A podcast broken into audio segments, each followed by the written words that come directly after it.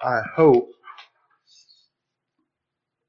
that when we conclude, we will not find the subject to have been so esoteric as to have not been profitable to us. But I begin where we should always begin, I trust, with text from the letter to the Hebrew believers from chapter 9. I'll read several verses in order to maintain something of the context of the very phrase that I will draw out of it. Hebrews chapter 9, and we're breaking into a rather long train of thought, but I trust this will be familiar enough to you that you will remember where this locates within the writer's overall argument. Beginning at verse 8, the Holy Ghost, this signifying that the way into the holiest of all was not yet made manifest, while as the first tabernacle was yet standing, which was a figure for the time then present, in which were offered both gifts and sacrifices that could not make him that did the service perfect, as pertaining to the conscience, which stood only in meats and drinks and divers washings and carnal ordinances imposed on them until the time of Reformation. But Christ. If we stop there, we will have said perhaps all that is necessary. But Christ, being come and high priest of good things to come, by a greater and more perfect tabernacle, not made with hands, that is to say, not of this building, neither by the blood of goats and cows, but by his own blood, he entered in once into the holy place, having obtained eternal redemption for us. I lift from this extended context that phrase which we read a moment ago in verse 10 that is translated to us divers washings. And I set this, and again, hoping it will be profitable, within the context of that unceasing controversy with our Pedo-Baptist friends. For we understand that in their unceasing archaeological efforts, if I may use that term, to unearth artifacts by which they may locate their offspring within the confines of the covenant, our Paedo-Baptist friends have left no stone unturned. Everything and anything that offers the hope of being friendly to their cause, they have, through the rolling centuries, called alongside in their desperate endeavors to support their assertions. Their persistence in this has certainly won for them much admiration, if for no other reason than the ingenuity of their scholastic gymnastics, in which they have rivaled the ancient Jewish rabbis for the intricacy of their arguments, if not always the soundness of their interpretations. The subject before us that has just been introduced is, if you will, an epitome of that class of artifacts just now described and partakes of that characteristic common to the entire subset, quote, whatever will serve the turn, unquote. That subject is, of course, one that has been mentioned already in our most recent lecture. The various cleansings found in the Jewish ceremonial law, in tradition, in history. Although many of our paedobaptists have now given up this ground as too difficult to defend, there are some, and I will say also that not so long ago it was a favored proposition with many a scholar who breathlessly embraced the notion that these Old Testament rituals, these washings, divers washings as the writer of Hebrews described them, these rituals, if sufficiently inquired into, could yield a trove of valuable proofs for the sameness of the covenant and the inclusion of infants therein. Time will not permit anything like an extended exposition of all the texts related to the subject, nor do I think it necessary that we inquire at such a depth in order to a satisfactory resolution of the matter for these purposes. Thus, I propose to consider the subject under three heads, plus one. Which curious manner of description will, I hope, become more transparent as we go forward. I have read already the text from Hebrews and return briefly there again as our starting point. The operative phrase, as I said, is this term, divers washings, which the writer has expressed, you'll remember in verse 9, as a figure, he said. A figure that characterized all these various ordinances of the law. I trust you will not disagree with my exegesis that the word figure is the predicate nominative to which the author refers everything that follows, to the end of verse 10. That being so, some items here demand our attention. First and foremost, first and most obvious, is that whatever these washings were, whatever these washings, plural, were, they were, according to the inspired record, a figure, and only a figure. A portrait of the real, a type of the antitype that is introduced to us in those glorious and gracious words that open verse 12, but Christ. Second, and coming to the words themselves, you will perhaps find it intriguing that this word figure is a familiar word to you. The writer has named them by the inspired original parabole. They were a parable. A parable. And you will find it in the singular. They all. All of this was a parable, a teaching.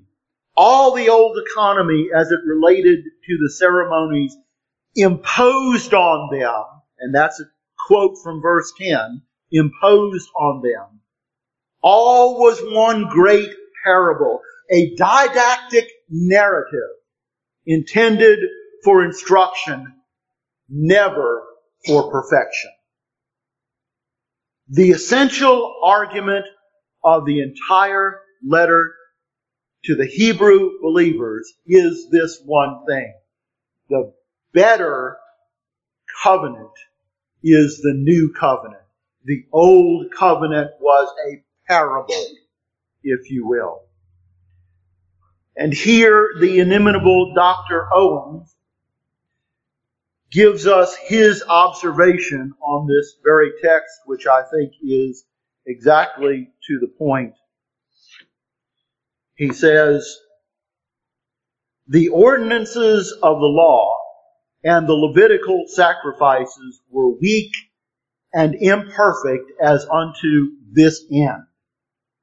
For in them and by them men were conversant wholly in carnal things, in meats, drinks, washings, and such like carnal observances which could reach no farther,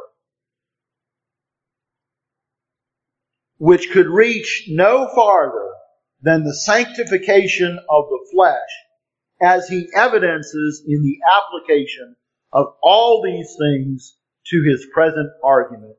Verse 13. And the faith of believers is rather weakened than confirmed by all things of the like nature, that divert their minds from an immediate respect unto and total dependence on the one sacrifice of Christ. So, with these parabolic washings as our backdrop, we proceed to the three heads that I've mentioned a few moments ago.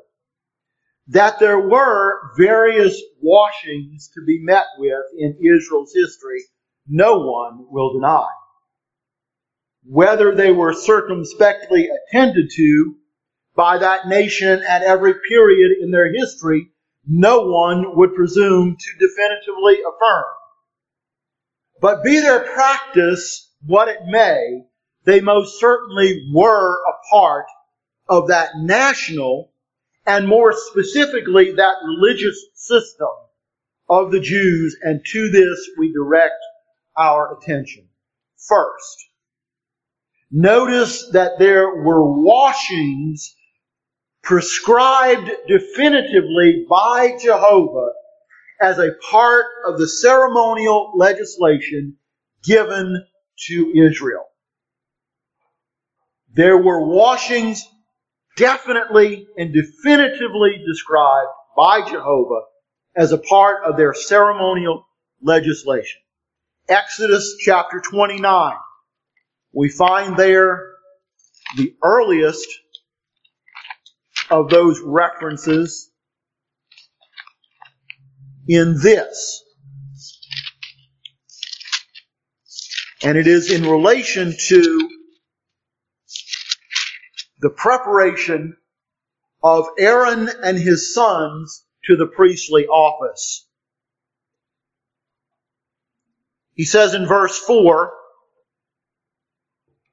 "And Aaron and his sons thou shalt bring unto the door of the tabernacle of the congregation, and shalt wash them with water."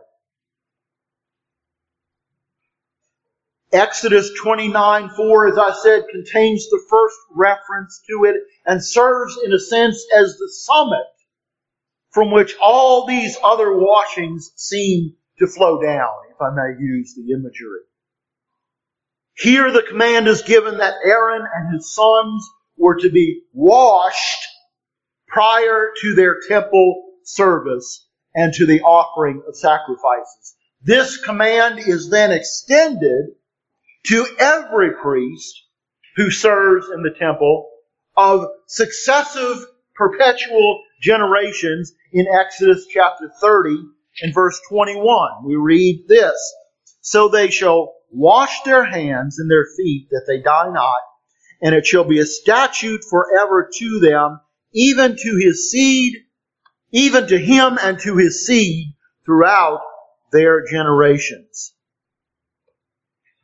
And then those procedures are further detailed in that same chapter and repeated with further detail in Leviticus chapter 16. There we read, in verse 4. Verse 3, beginning at verse 3, thus shall Aaron come into the holy place with a young bullock for a sin offering and a ram for a burnt offering. He shall put on the holy linen coat, and he shall have the linen breeches upon his flesh, and shall be girded with a linen girdle, and with the linen mitre shall he be attired. These are holy garments. Therefore shall he wash his flesh in water, and so put them on. And again, in the Levitical laws that were given, we find in chapter 14, chapter 15, chapter 16, laws given by Jehovah related to various washings. Washings for those who were lepers that were cleansed. Washings for men and women with diseases or some uncleanness. Washings for those who would come in contact with the dead. Let's just look briefly at some of the examples. Leviticus chapter 14 and verse 8. And he that is to be cleansed, that is the law concerning the lepers, he that is to be cleansed shall wash his clothes and shave off all his hair and wash himself in water that he may be clean. And after that, he shall come into the camp. Leviticus chapter 15, again, more washings. Verse 5, and whosoever touches his bed, that is, he who has uncleanness, whosoever shall touch his bed shall wash his clothes and bathe himself in water and be unclean until even. Again, verse 6, same formula. Bathe himself in water and be unclean until even. Verse 7, bathe himself in water and be unclean until the even. Verse 8, verse 10, verse 13. Again and again and again, there are these washings that were performed for various types of ritual uncleanness, ceremonial uncleanness that was contracted by an Israelite.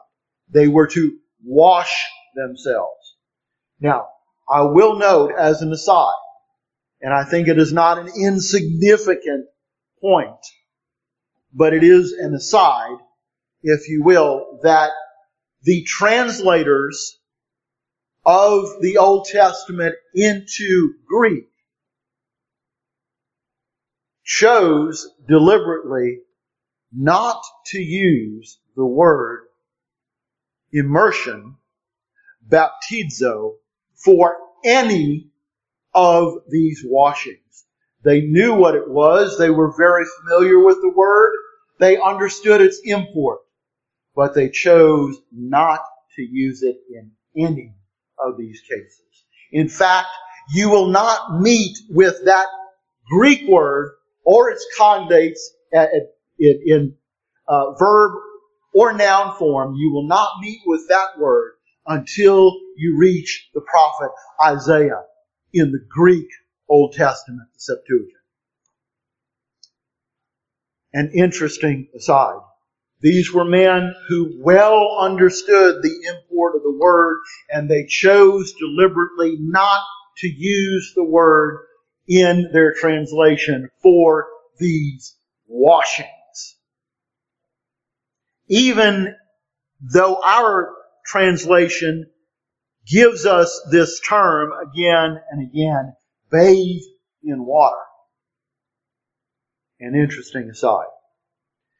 But please note, moving on from there, two surpassingly important things concerning these washings. One, their repetitive nature. Their repetitive nature.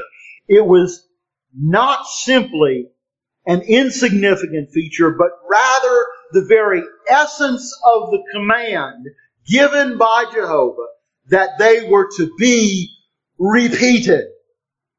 At every service in the tabernacle, the priest was to wash. At every bodily issue, at every month, at every time that leprosy was cleansed, at every contact with death, the washing must be repeated again and again and again. This I say to you is the foundation of the author's exposition of the entire Old Covenant. You'll see that in the book of Hebrews and chapter 10. He says, "For the law, having a shadow of good things to come, and not the very image of those things, can never, with those sacrifices which they offered year by year, continually make the comers thereunto perfect. For then would they not have ceased to be offered, because that the worshippers, once purged, should have had no more conscience of sins. But in those sacrifices there is a remembrance, again, made of sins every year. For it is not possible that the blood of bulls and of goats should take away sins." The author's argument in these verses and in the entirety of the book is the necessity of the repetition points to its inadequacy. An unceasing, perpetual series of sacrifices, and more particular to our subject, of washings, was demanded of those carnal ordinances, to use the term from our text in Hebrews 9 and verse 10. The nature of the command that established them required their frequent recurrence. There must be washings, plural, washings again and again and again, because of this ceremonial uncleanness that was contracted. Because there would be a picture of the priest needing to be clean before he entered upon his priestly responsibility. They were ordained for ceremonial uncleanness. The priest, I said, was to be clean before he could minister. The defiled by disease or by issue or by contact with the dead must wash before they could participate again in the community and the ritual of Israel. They were, yes, indeed, a living parable meant to teach as graphically as did the sacrifices that pollution must be cleansed. I say again that the distinguishing features of these washings are their repetition and their object, ceremonial cleansing. Please keep those 2 points before you. Their repetition and their object, that is, ceremonial cleansing. To lose sight of either of these or both is to mistake entirely their import. This is the first, then, of those washings resulting from the command of God. Second, our second head, are those washings that were the traditions of men. We meet with these again and again in the Gospels. The Gospel writers have given us a fair exposition of this entire class of washings. We find it related briefly in Matthew chapter 15, but in more detail in Mark chapter 7. This chapter begins, "Then came together unto him," that is Christ, "the Pharisees, and certain of the scribes, which came from Jerusalem. And when they saw some of his disciples eat with defiled," that is to say, with unwashed hands, "they found fault." 4, and Mark here begins somewhat of a parenthetical, 4, the Pharisees and all the Jews, except they wash their hands off, eat not, holding the tradition of the elders. And when they come from the market, except they wash, they eat not. And many other things there be which they have received to hold, as the washing of cups and pots, brazen vessels, and of tables. Then, Mark again picks up with his narrative, then the Pharisees and scribes asked him, "Why walk not thy disciples according to the tradition of the elders, but eat bread with unwashen hands?" You will note, especially in our Lord's response to these Pharisees, that these were none of the commands of God. God had never commanded these things in His law. They were the inventions of the Pharisees and of what Mark here calls the elders. They were displays of their outward separation from all defilements.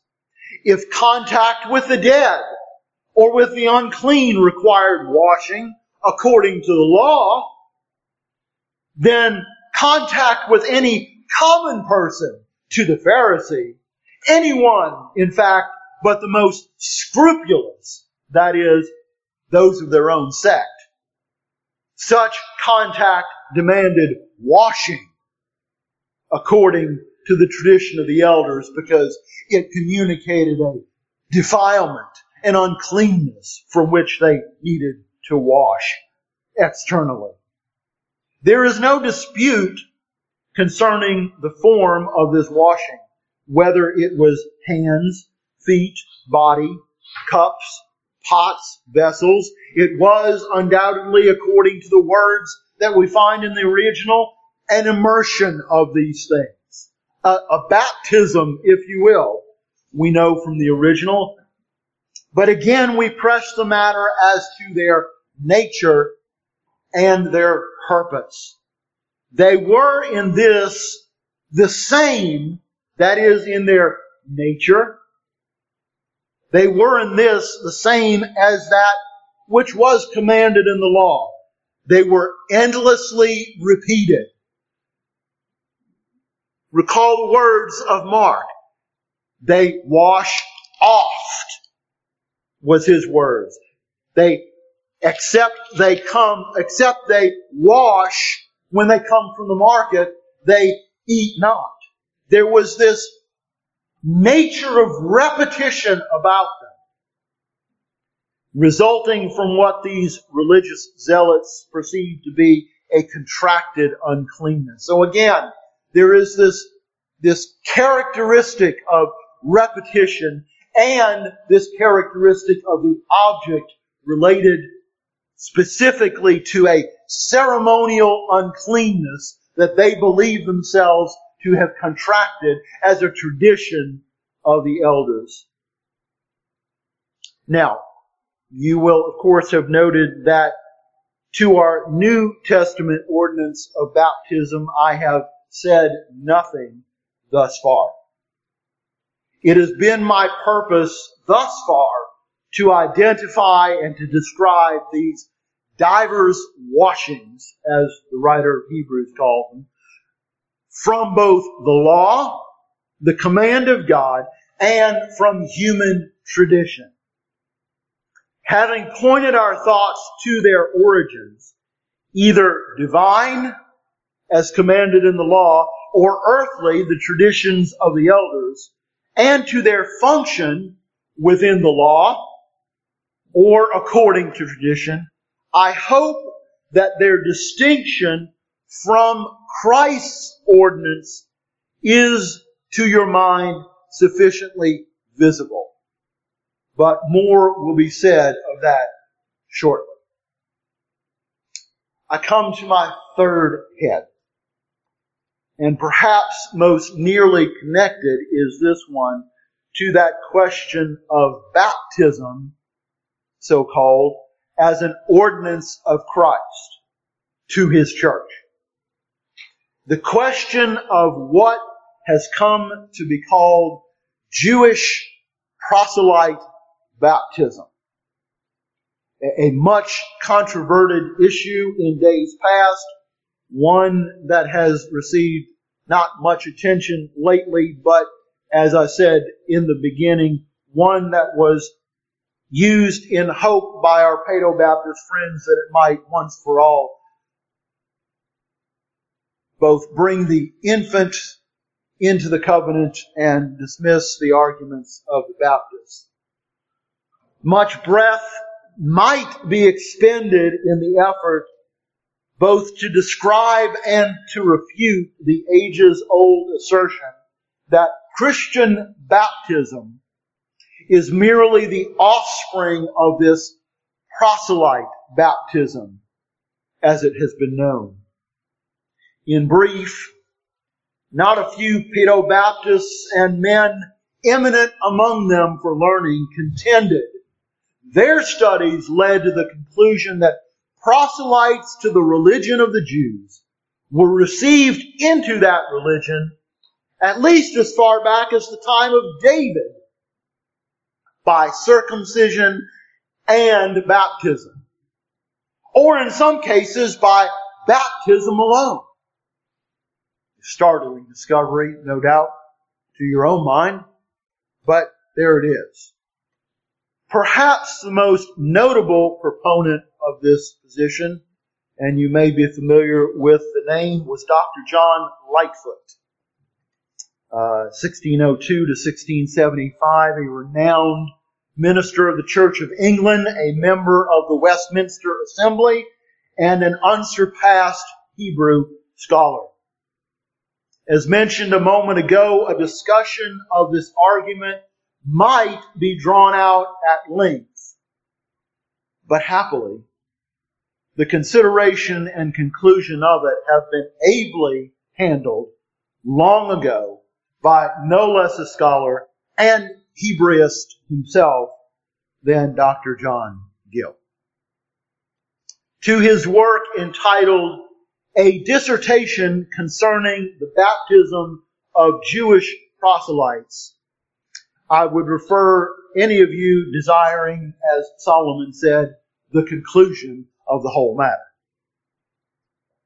In Dr. Gill's usual exhaustive, if prolix, style, he addresses all the supposed evidence for this proposition and then proceeds to demonstrate its utter inaccuracy.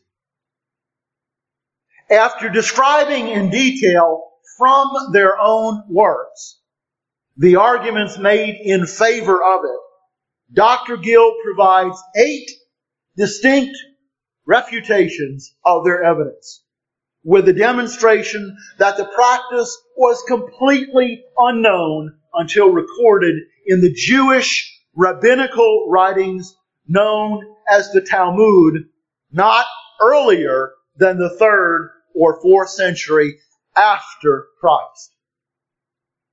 That being the case, and it is more probable that the Jews adopted it from the church than that the church received it from the Jews.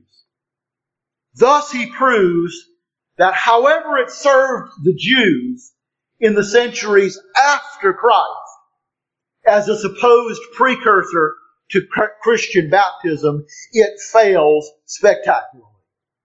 He concludes in the work, and mine is bound with Dr. Gill's Body of Divinity, perhaps yours is as well. He concludes, and I give you a specimen of what he has to say.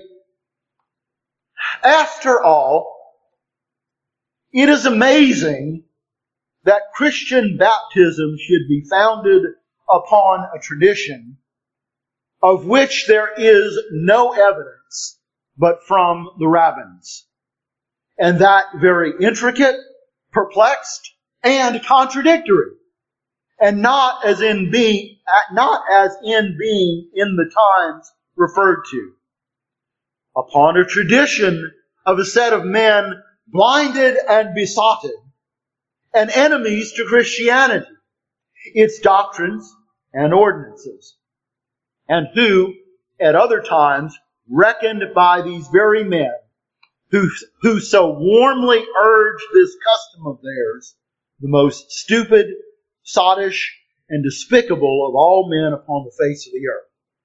Please tell us what you really feel, Dr. Gill. If this is the basis of infant baptism, it is built upon the sand, and will ere long fall and be no more. And he concludes with no less than a quote from Dr. Owen himself. I conclude this dissertation in the words of Dr. Owen. Of course, Dr. Owen wrote in Latin in this particular case, but he favors us with a translation. Quote, that the opinion of some learned men concerning transferring the rite of Jewish baptism by the Lord Jesus, which indeed did not then exist, for the use of his disciples, is destitute of all probability. Unquote.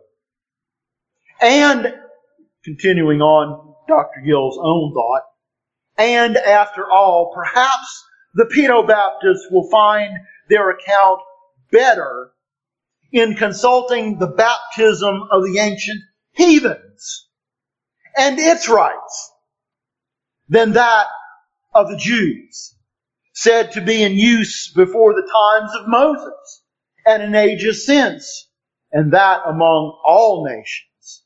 And being more ancient than Christian baptism, a learned writer referred to says it is as a sort of preamble to it, and from whom the Pedobaptists may be supplied with materials for their purpose.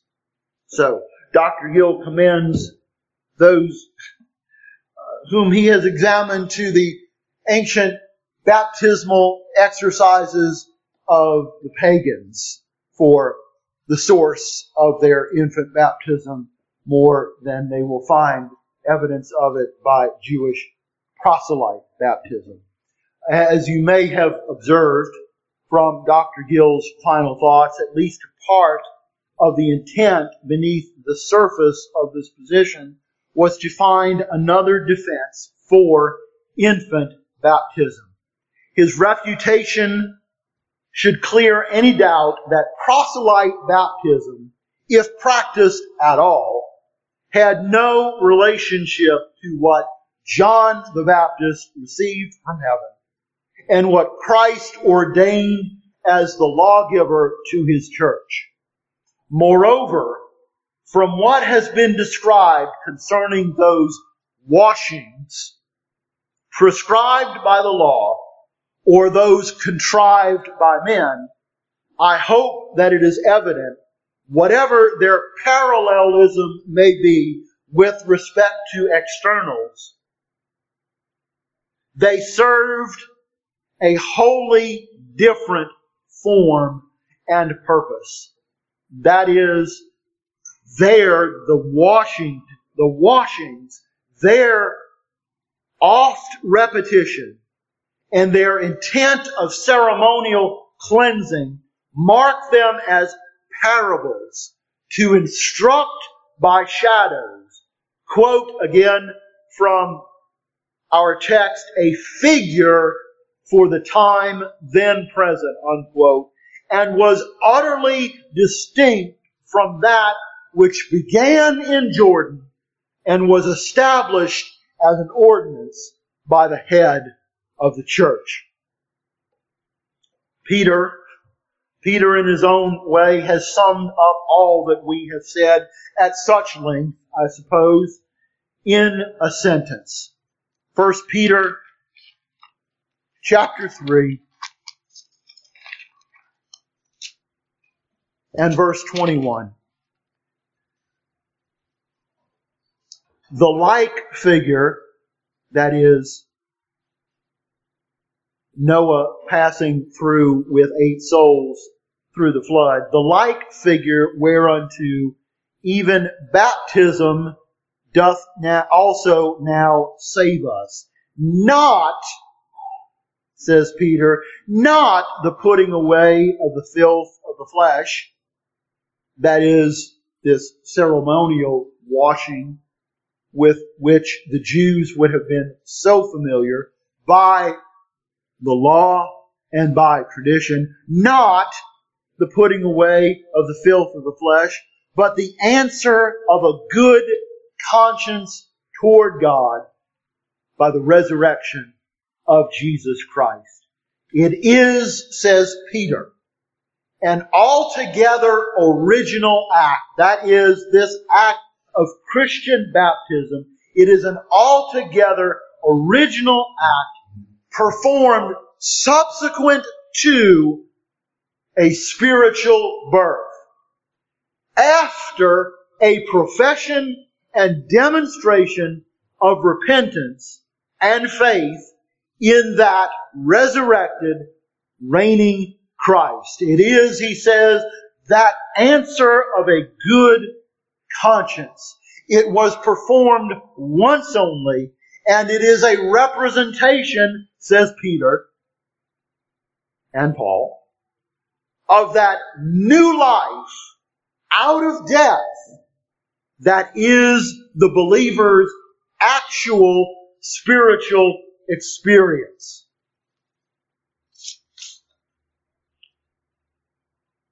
So I have given you, I trust, the three heads, and I had promised, relating to those diverse washings, a +1. And I come in conclusion to that.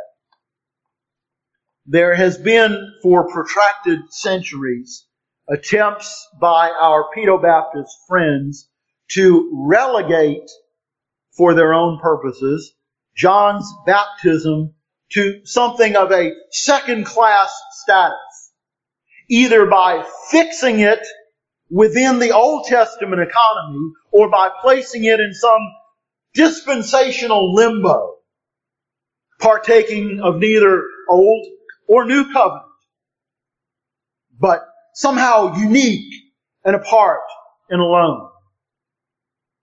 Baptists have repeatedly answered these arguments, and perhaps none better than our own champion in all things baptism, Dr. Thomas Baldwin. In 1820, his final treatise on subjects related to baptism, unassumingly titled An Essay on the Baptism of John in Two Parts, I here offer a specimen of his refutation as well, with the hope that it will set you to further contemplation of the subject. If the Christian dispensation did not commence until after the resurrection of Christ, and if it is essential to the validity of a gospel ordinance that it should have been instituted after this dispensation did commence, then the holy ordinance of the Lord's Supper cannot be vindicated as a Christian institution. This syllogism, thus drawn, presents the following dilemma. And our opponents are at liberty to choose which horn they please. Either, first, that Christian baptism was instituted before Christ's death, or second, that the supper must have been instituted afterwards to give them equal validity as Christian ordinances. The first, our opponents will not acknowledge. The second, they cannot prove. If you are able to lay your hands upon a copy of that, I would encourage you to, although it took me quite some time to locate one. I hope, again, I hope that these brief thoughts have been in some way useful to set us on a firmer footing as to the fundamental distinctions between this church ordinance, that is, Christian baptism, and all that went before or all that followed after. We have the washings according to the law. We have the washings of human tradition. We have the fabrications, if I may use that word accurately, of the Jewish rabbins in relation to proselyte baptism. All are distinct and different and partake not of the same nature of the church ordinance. I hope, as I said, these brief thoughts will have been useful to you. But if not, and clouds continue to linger, perhaps the best course is to commend you to a careful comparison of all those divers washings that the writer of Hebrews referred to. All those divers washings that we find in the Levitical text, in the Gospel text, in the histories of the rabbins. Compare those carefully with the simple and unambiguous words of the Apostle Paul in Romans in chapter 6. Reading from verse 4, "Therefore, we are buried with him by baptism into death, that, like as Christ was raised up from the dead by the glory of the Father, even so we also should walk in newness of life. For if we have been planted together in the likeness of his death, we shall be also in the likeness of his resurrection."